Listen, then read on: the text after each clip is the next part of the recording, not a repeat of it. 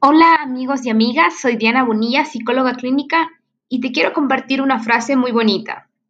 Siempre es mejor un silencio inteligente con quien por envidia, coraje o frustración habla en forma imprudente. César Lozano. Esto fue Diana Psico y Mente.